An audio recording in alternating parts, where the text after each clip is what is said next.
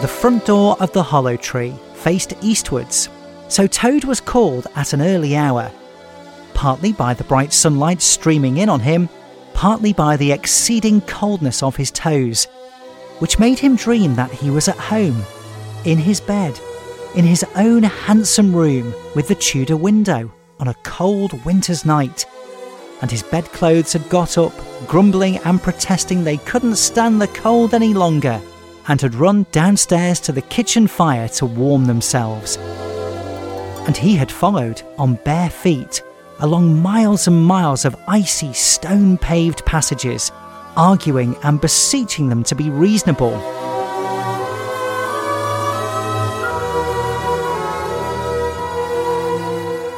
He would probably have been aroused much earlier, had he not slept for some weeks on straw over stone flags, and almost forgotten the friendly feeling of thick blankets pulled well up around the chin. Sitting up, he rubbed his eyes first, and complaining toes next, wondered for a moment where he was, looking round for familiar walls and little barred windows. Then, with a leap of the heart, remembered everything, his escape, his flight, his pursuit, remembered, first and best thing of all, that he was free. Free! The word and the thought alone were worth 50 blankets. He was warm from end to end as he thought of the jolly world outside, waiting eagerly for him to make his triumphant entrance, ready to serve him and play up to him, anxious to help him and to keep him company, as it always had been in days of old before misfortune fell upon him. He shook himself and combed the dry leaves out of his hair with his fingers, and, his toilet complete, marched forth into the comfortable morning sun, cold but confident, hungry but hopeful, all nervous terrors of yesterday dispelled by rest and sleep and frank and heartening sunshine.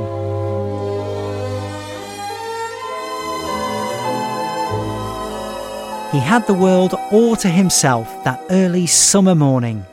The dewy woodland as he threaded it was solitary and still. The green fields that succeeded the trees were his own, to do as he liked with. The road itself, when he reached it, in that loneliness that was everywhere, seemed like a stray dog to be looking anxiously for company. Toad, however, was looking for something that could talk and tell him clearly which way he ought to go. It's all very well when you have a light heart and a clear conscience, and money in your pocket, and nobody's scouring the country for you to drag you off to prison again.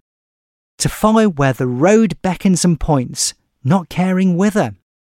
The practical Toad cared very much indeed, and he could have kicked the road for its helpless silence when every minute was of importance to him. The reserved rustic road was presently joined by a shy little brother, in the shape of a canal, which took its hand and ambled along by its side, in perfect confidence, but with the same tongue-tied, uncommunicative attitude towards strangers. Bother them, said Toad to himself. But anyhow, one thing's clear, they must both be coming from somewhere, and going to somewhere. You can't get over that, Toad, my boy. So he marched on patiently by the water's edge. When did the willows take me there? Round a bend in the canal came plodding a solitary horse, stooping forward as if in anxious thought. From rope traces attached to his collar stretched a long line, taut, but dipping with his stride, the further part of it dripping pearly drops. Toad let the horse pass, and stood waiting for where the fates were sending him.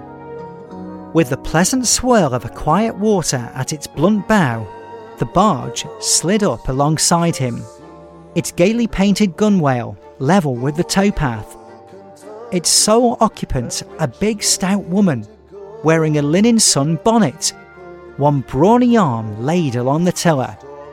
"A nice morning, ma'am," she remarked to Toad as she drew up level with him. "I dare say it is, ma'am," responded Toad politely, as he walked up along the towpath abreast of her.